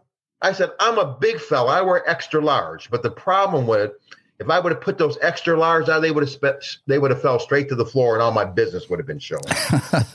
so I, I was kind of a pain in the ass patient. So I was there uh, two months. Two months. Now, yes, in, in that hospital. Yeah, yeah. And then I went to another hospital after in Richmond, Virginia. And part of the piece there was that I listened to my family and teammates talk about all these young service members coming back from Afghanistan, really tore up, you know, burned up, missing multiple limbs and such. And a lot of these were young kids. A lot of them may have never had a child, maybe newlyweds, maybe not married, and they didn't really live much of their life. When this happened to me, like I said, I was 41. My daughter is getting ready to graduate high school. I lived a pretty damn good life. Let me let me say. Yeah. So when I when I would have these pity parties for myself in the hospital, why me? Woe was me. I'm like Joe. You know what? It could always be worse. Somebody always has it worse than you. Now in life, life's going to throw us a lot of shitty things. It seems like a lot of times we climb one mountain, we get knocked down, and then we have to climb another one. You know, you just give up and just say, no, I can't do it. No bullshit. I made a commitment that I was going to try to do as much blind as when I can see. Now, I'd be lying to you if I said it was. e- It's tough. It's hard as it's hard as hell. And I'll talk a little later about what some of the things I'm doing now. So I made I made that commitment, hmm. and I got to talk to a lot of special ops people. They got hurt, and I wanted to know how do you go from operating way up high to down low. And they told me I had a one Green Beret who lost his sight, taught me how to run blind. There was another guy who taught at West Point. so you know, I, just wanted to know how do you you keep functioning? You know, and one of the things I tell folks, you know, if you're in law enforcement or military, you have to have this attitude also that you're in a fight with a suspect or a fight for your life. You got to have that attitude that I will not give up. I will not fucking quit. I will win this fight. I will survive. If I have to scratch, claw, gouge, whatever the hell you got to do, you got to do it. You got to have that in your mind. I call it that winning mentality, mentality, the warrior's mindset. You don't win, you don't lose. You got to win. You got to have you got to have that attitude. So I spent two months there, and then I went down to the McGuire VA down in Richmond, Virginia. Yeah. And just quickly, I like the, the extent of your injuries was complete blindness. Yes. Yep. Now I started getting a little sight back, and I was a miracle I did it in my left eye only. But what had happened is my retina and my left eye detached again. So I lost that sight. They fixed it. It detached again. And they fixed it. I got a little bit of sight back, but not as much as I had for a moment there. Yeah. So I went down to Richmond, stayed a month there, learning more blind training and different skills and things. And during this time, okay, you figure I was shot Halloween Day 2011. Now we're getting into June ish of 2012. Now, my neurosurgeon over in Afghanistan, who really fought to have the opportunity to treat me, and his commanding officer didn't agree because they thought I was unsavable. But thank God that he worked on me. Um, he's one of the reasons I'm alive, along with well, my teammates treating me. Um, was stationed back at Walter Reed, so I was his very first patient he saw when he came back. So he recalls I'm walking down the hall with my ex, holding on her arm. I can't see anything, but in his words, I was massive again. I started lifting weights. And I sat and we talked to him, and he started crying. For he, he of all people knew how bad it could have been. I'm talking, making sense, the whole nine. And I still didn't have the plate in my head because they wanted to wait a while for the chance of rejection being greater. So we're in um, July of 2012. So he's going to put the plate in my head. So he does that. And then they kind of have, oh God, an intervention on me. They're Yeah. like, Joe, before we let you out of here, you got to volunteer to go to an inpatient blind school. Now, inpatient means you have to go live somewhere. And it's not at your home. And who wants to go to blind school? Nobody. And I did a lot of crazy, scary things in my life, but blind school, no way. You know, being away from my family, friends, everything, having to fend for myself. So I agree. We call around to a couple different places. I decide on the Hines VA hospital outside of Chicago, Illinois. They were known to be really good with technology, and they had a lot of younger service members from Afghanistan and Iraq, and they could get me in right away. So I volunteer, I go. Now, a lot of people ask me, okay, okay, fine, Joe. What is it like being blind? It sucks. Now, the biggest thing is you lose your independence. Yeah. I just can't go in a car and drive and go do something. I have to have people help me. And also, I was kind of this type A person, you know, as a lot of us are in military and law enforcement. Hey, if you want it done right, you do it yourself. I didn't like to ask for help before, but now I have to ask for help because I need help. So I got over that shit. And also being in crowds at first, being in law enforcement for as long as I would, was, you're always taught to be aware of your surroundings. You know, Exactly. who looks shady, who doesn't, where can you take cover and or concealment, and where are your exits and entrances. So things at first seemed closer or farther than they appeared by my hearing. So I was scared to death, but I eventually got used to that. So go to blind school. They teach you how to use all the talking software, with the iPhone and iPad and talking computer so I can do everything. I can make phone calls, text messaging, search the web, do emails, the whole nine. They teach you how to take care of yourself, basic hygiene, how to use your blind cane to navigate things. And they put special apps on your phone. One's a color reader where it'll tell me the color of something. One's they can tell the denomination of money I have. Another app is a free app called Be My Eyes. It's like a video chat Yeah. um, on your phone, and it's free. So if I get stuck somewhere where I can't find my way out of somewhere, or I have a couple pill bottles and it's the same size, they can tell me what it is. So there's always somebody right. on that other end. Yeah, right. That's Wow. uh, that's So that's- interesting. Yeah, I didn't know that. That's No. a handy piece of Yeah, technology. it's pretty. It's definitely a lot easier being blind these days than it used to be, and I think it's easier actually me having sight before, so I can pick something up and I can tell you, okay, this is this or this is that, and also in blind school, they kind of tell you of the misperceptions of somebody being blind. A lot of people never really run into ran into a blind person. They think of the blind person with the dark glasses and the cane. And because people think you're blind, they think you can you also can't hear that well. So they talk to you really loud. I'm like, you know, I can't see with the shit, but I can sure hear. So you can turn that down and you know a couple decibels, Yeah, yeah. you know. So it was blind school. It really taught me how to be more independent. Yeah, of course. And Well, you, you're still in the no. DE, you're still in the DEA at this stage as well. So obviously they're still looking after you and providing Yes, all this. Yep. Okay, it it was it was a miracle. Okay, Yeah. our administrator at the time, Miss Leonhart, talked to my partner, and he she's like, "What does Joe want?"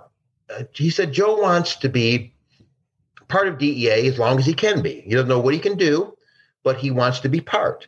And they figured out what I would make um, with the medical disability, as opposed to retiring as a regular agent with full benefits and you do a lot better retiring as a regular agent with full benefits. Even though I didn't meet the medical requirements, they kept me on. And thank God, my agency DEA was really there for me. 100%. That's good to hear. That's awesome.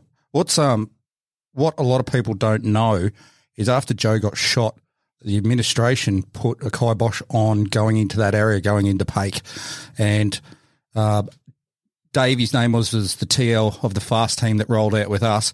When they when they took over, he's like, "We're going into this place and we're getting revenge," and we did roll out, and they had to cook the books a little bit, so we renamed the renamed the place and uh, actually rolled in there, and uh, we got a bit of revenge for for Joe. Yeah, I heard you guys leveled the place. Yeah. And Troy, I yeah. appreciate that. Troy definitely Believe me, if would've. I could have went back over there, I would have went, you know, but I- I'm glad you guys did it for me. So we'll kind of get into now what I'm doing now. yeah, of course. What- yeah. activities I did. Um, I ran a um, some 5K races blind.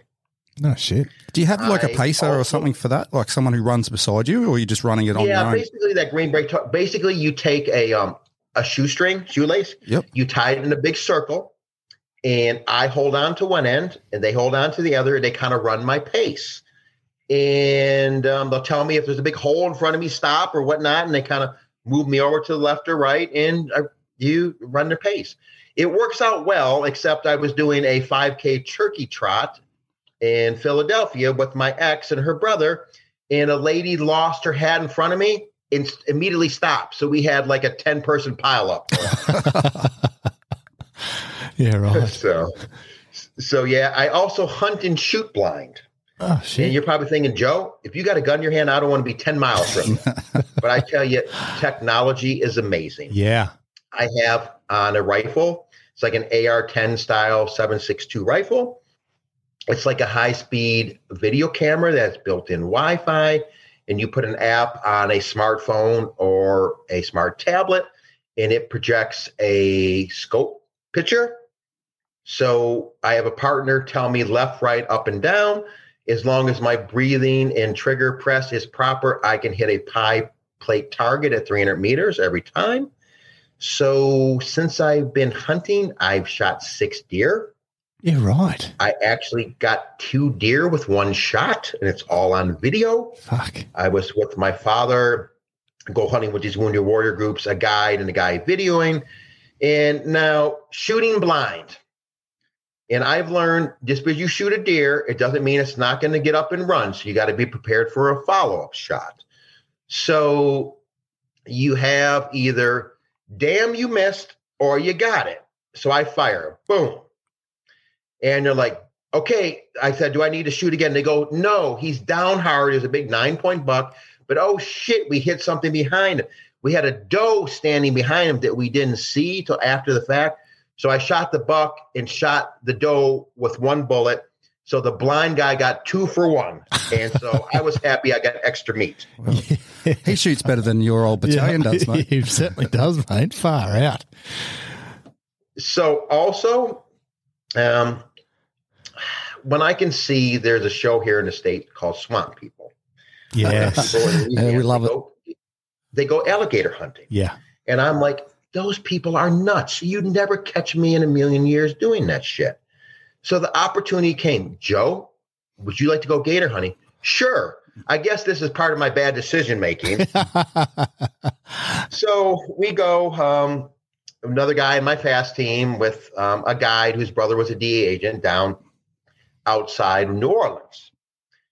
And um, how you, if you saw that show or people, you have to bait these big treble hooks with, chi- with chicken, and the gators will take the chicken and the hook will get set them you in the gator, and you got to pull them up and shoot them in the head. So they go set these baits up the night before. So we go to the first couple, they're up, no gator on there. We go to the third one. He goes, Oh, hell yes, we got a big one. We had over a 10 foot gator. He was laying on the bank with the chicken in his mouth and the hook set.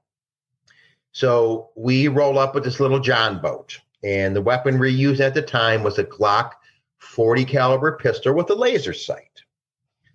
So we roll up and that shows swamp people. They kind of jerk on the line for dramatics for TV. That's not what you really want to do. Gators have to breathe oxygen, so they eventually have to come up. Yeah.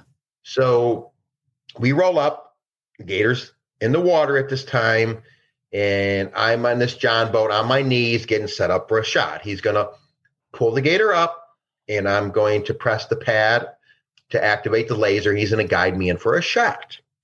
So this is when reality sets in. I'm like, Joe, what the fuck you doing out here? You know that you can't see, and this gator snaps at you and tears your arm off. These local yokels are going to be like, that blind guy, it served him right. He got no business hunting alligator out there anyway. It serves him right for getting his arm eaten off. So he's pulling this big son of a bitch up. So all of a sudden he says, shit, the line went slack. He pulls it up. The gator bent the fucking hook straight. Fuck.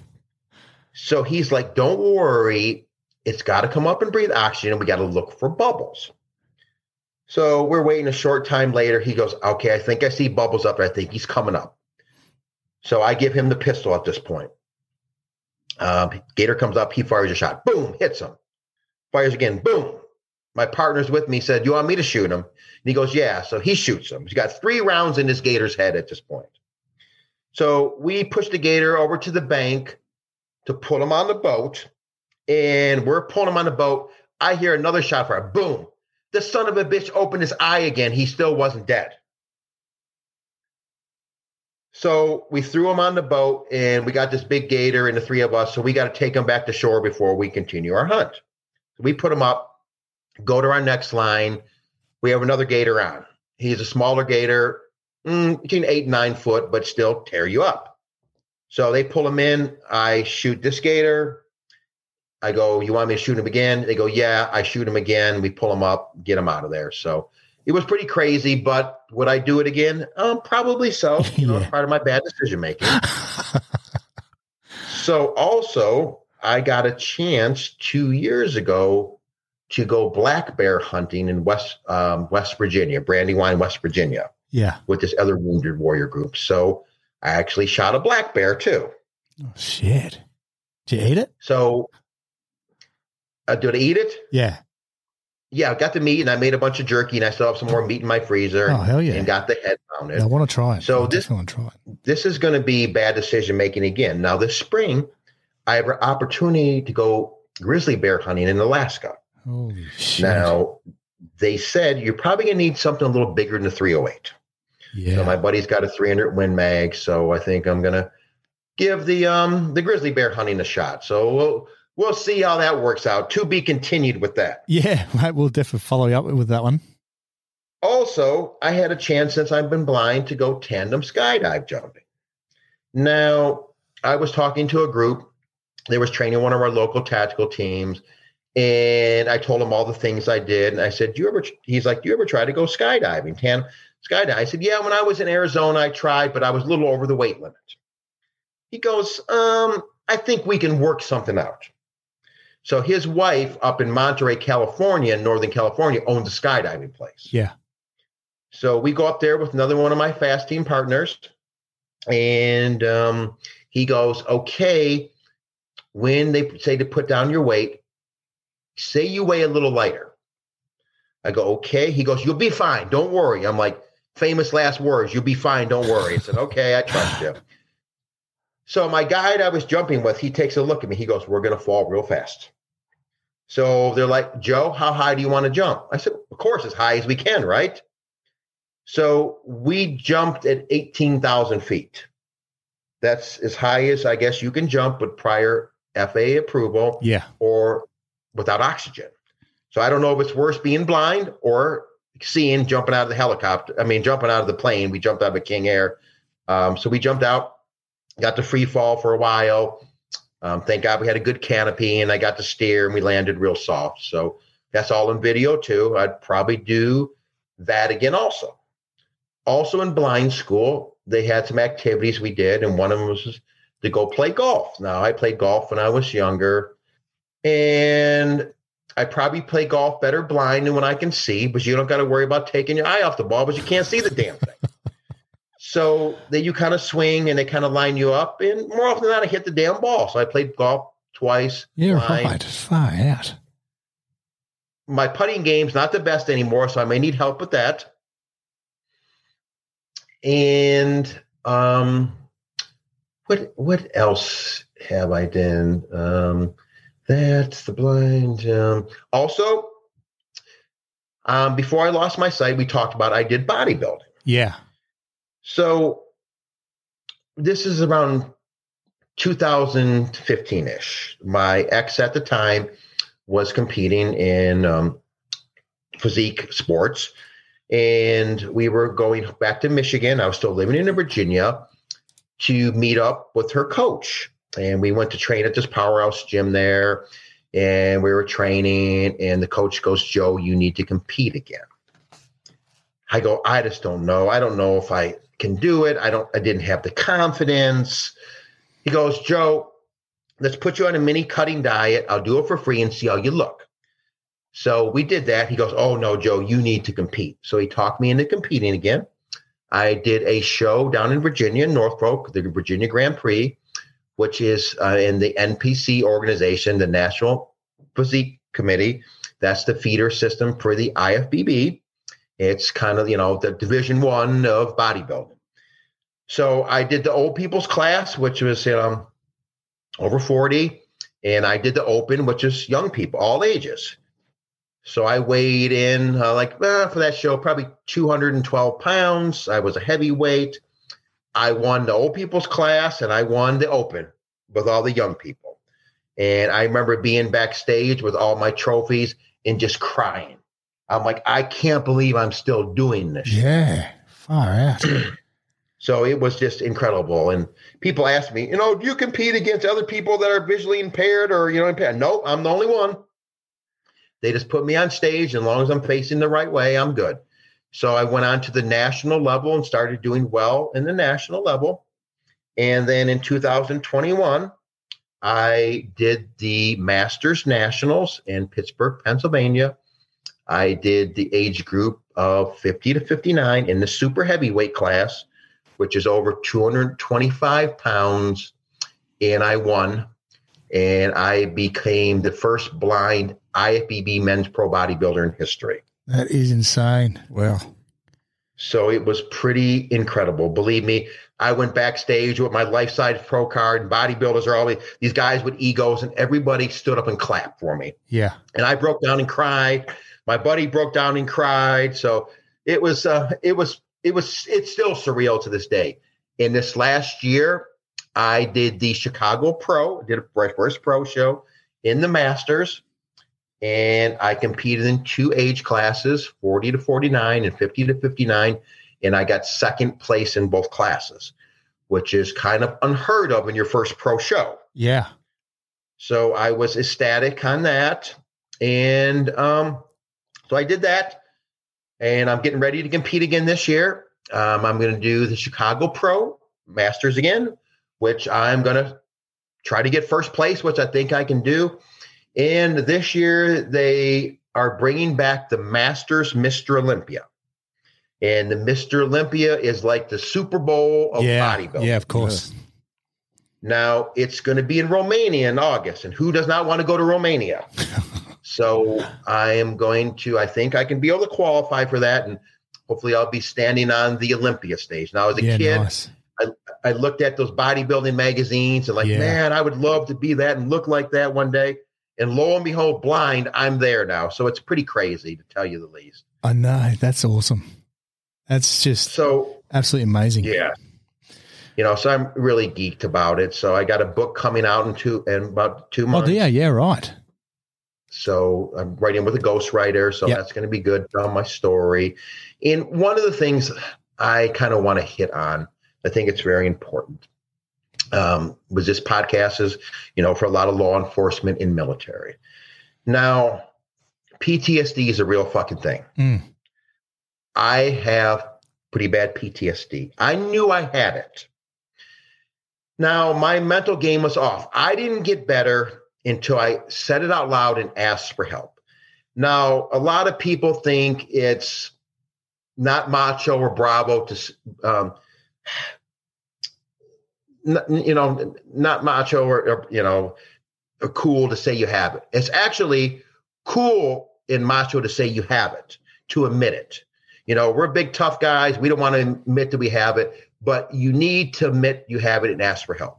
We lose way too many people a day. I think over in the states here, we're still losing losing 22 service members from suicide. Yeah. One's too many. So please, I know probably a lot of you folks listen to this podcast have it. Please get help. There's a lot of different help available out there. There's a lot of different modalities and things. Please do it. I got the help. I was in a real bad, dark place for some time. I'll admit it. I had a gun to my head a couple times. I ruined my marriage, ruined relationships, and everything else. And I got to the point where I just didn't want to live like that anymore. So please, please get some help. Your family members can talk to people too. It's a really dark, bad thing, and it's no way to live. No, you're exactly right, mate. It's uh, yeah, definitely for our listeners because majority of our listeners are police, uh, you know, ambos, fireys, first responders, and obviously military. So definitely take that on board. Now, mate, we're reaching, uh, we're coming up to about two hours uh, chatting now, and uh, it's been absolutely just insightful just to hear your story and your grit of uh, determination to just to keep on keeping on, which kind of leads on to our final questions that we ask our guests. And uh, mate, this first question, you've pretty much throughout the the podcast, you've you've already answered it, but let's just reaffirm this uh, this question for us. So, you know, what advice can you give to people just to keep on keeping on? You know, complete any goal they set their mind to, and just you know live life to the to the to the fullest, like you are right now, mate. Even though with your injury, you you're continually just doing things, jumping out of planes, chasing bloody alligators, Bears. Then you're going to be chasing grizzly bears this year, and you're killing it on the on the bodybuilding stage. Because we'll definitely put up some pictures because you're an absolute beast when it comes to bodybuilding. Well, uh, one of the biggest, I would say, never give up, never quit. You know, just keep fighting, keep scratching, clawing. Just don't, don't, don't quit, don't give up. And one of the things that kept me going at my darkest times mentally, I would just be like, Joe, just make it through tonight. Tomorrow's a new day. make it through tonight. Get up tomorrow and start fresh and give it your all. It's it's like I said, it's tough, but you got to keep fighting. You got to have that no quit, don't give up attitude. You put hard work in things, you put effort. You know, things may not work out your way all the time, but learn from your mistakes. And for the most, if you put effort, you keep trying, things should work out for you in the long run. Yeah, that's that's uh, that's great advice. It's the best, yeah, best advice I can uh, honestly pass on to people as well. It's uh, what Joe just said. Then, yeah, Ne- just- never quit. Fucking just get it. and like you get said earlier on, there's you might be in a dark spot, but it could always be worse, and someone's always going to be you know worse than you as well. So exactly right, and you're Yeah. alive. That's you know you could be dead. That's, yeah, I that's pray, praise God every day. Yeah. Uh, mate, second question. You, again, you've already pretty much touched on this. Uh, what is the plans for the future? Obviously, bodybuilding. You're, you're planning to compete again in Romania on the on the bigger stage. Uh, you plan to chase some grizzly bears. What else? Are you, what, what what else is out there? Really continuing the motivational speaking um, because that's my way of giving back and helping people. Yep. Also, the um, I have a little bit of vision in my left eye, and what's limiting more vision is my optic nerve and retina still very damaged, but they are working on stem cell technology for that. So in two to five years, um, they feel I can get a lot more sight back. So if that happens, I would like to coach some people in bodybuilding. I'd also coach and teach tactics and tactical training and shooting. Yeah, nice, mate. Nice. Um, third question. Now, uh, tell us something uh, that people don't know about you, uh, as in like a, a guilty pleasure. Now, I know you're a bodybuilder, so you'd have some type of weird food fetish. You know, once you finish your bodybuilding, you'd eat like five pizzas in a row, or, or you know, what have you got that people don't know about you? Well, I still do this. Um, I love pizza. Yeah. It's funny you said that. and you know, I get a couple cheat meals a week, and then you know, it's one might be pizza, and I really like chocolate chip cookies. I like ice cream. I try not to eat it as often, and people ask me, "Oh, you get sick of eating that, you know, bland chicken and you know, broccoli and rice?" Yeah, but you know, do you like other food? Yeah, I love it. But the problem is, if I eat all that shit all the time, as we get older, our metabolism slow down, and I'll be a fat ass. So I- I do have some guilty pleasures in food. So Yeah, of course, of course. Yeah, my brother's a bodybuilder, and he has these uh, weird cravings for food sometimes, and it'll be the weirdest foods as well. But yeah, that's definitely a guilty pleasure. Now, mates, uh, actually, fourth question. This is I'm just going to gonna throw, throw in a fourth this one. question. You're really mixing it up Now, today, you, aren't you? you spent a bit of time with the Aussies, us Aussies, and I'm sure you would have learned some words uh, or slang during your time. Give us something that maybe you've learned. okay, um, I learned what a thought was. Tell us, tell us. I don't even. I don't know What is it? We were talking one day after mission about gingers, redheaded people. Oh, Ah, thought. Yeah, yeah. So one of your Aussie mates was like, "Oh yeah, made a fat." I'm like, "What the fuck's a fat?" He said it stands for fucking orange thing. Thought, sorry, not thought. yeah, I was thinking of something different. FOT. yeah, yeah. Right. Is it, is that the only one, or is it? Because we've we've got some You know, weird slang. um, How did you like I the fresh learned milk and the what- Tim uh, Tams? I, I learned what a, I learned what an Abu was, Aborigine. It's like native people there to Australia. yep, yep. Yes, and I learned, you know, I think when you smoke a cigarette, it's called smoking a fag. That could be taken so many different ways. yep, yep. Time, times you have know, changed. and everything. You know, also mate, you know, means like for you know, friend and stuff like that. Yeah, yeah. How did you like the the uh, SF compound that we were in up in Tarin Kowt with the fresh milk and the Tim I, Tams I and loved it. You guys had awesome food. You know, you could get supplemental rations like what the protein bars and like Yeah. do things, and your your gym was amazing too. yep. You know, and it was just I tell you, working with you folks, you guys are a class act. Very, very one of the best special ops units I ever worked with, and I'm not blowing smoke up you guys' ass. And I worked with a lot of different units. You guys were really good. Yeah. That's that's awesome to hear, mate. That's awesome to hear. Now again, mate, uh, thanks for uh, you know giving us your time. Uh, we know you're a busy man, obviously bodybuilding, and uh, we know that bodybuilding takes up a lot of your time. uh, setting alarms when you can eat and calorie counting and mo- uh, macronutrients and Gee, all that yeah, you'd be on like five, six thousand calories a day, wouldn't you? yeah. Yeah, in the off season right now, and thank God for talking food scales. So I can weigh my food. Everything is weighed by the gram. Yeah, which is absolutely crazy. But mate, again, like really appreciate you coming on and giving us your time and sharing your story and hopefully, you know, your your inspirational words reaches out and touches someone. Yes, definitely. And it was a, a pleasure and honor to talk with you folks today. It was just when um, my buddy Kevin said, Hey, would you be interested? I jumped at the opportunity. I just thank you guys for having me on your show.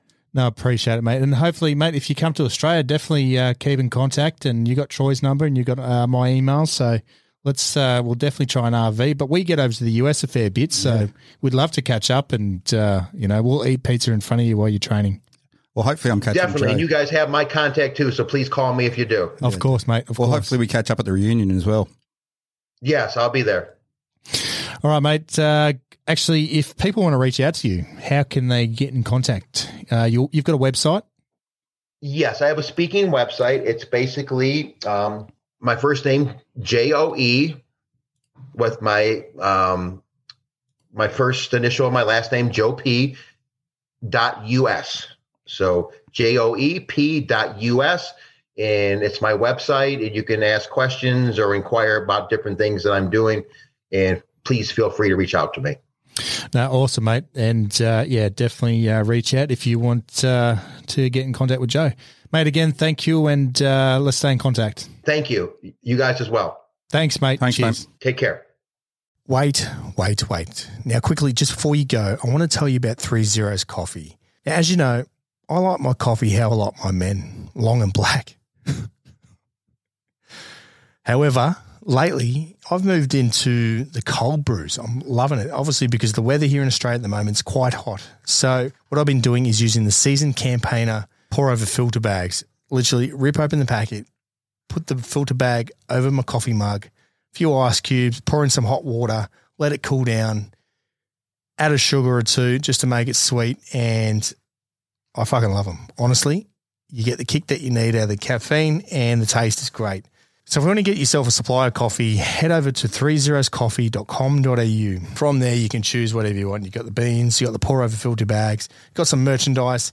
And just to let you know that a percentage of their sales is forwarded to organisations that support first responders. So while you're getting your coffee, you're doing a good deed by getting some of this money to the first responders and where it needs to go. While you're there, don't forget to use the discount code 3Z Limits. Now, look in our bio, you see that discount code, use it, get your discounts. So, again, jump onto 30scoffee.com.au and grab yourself a supply.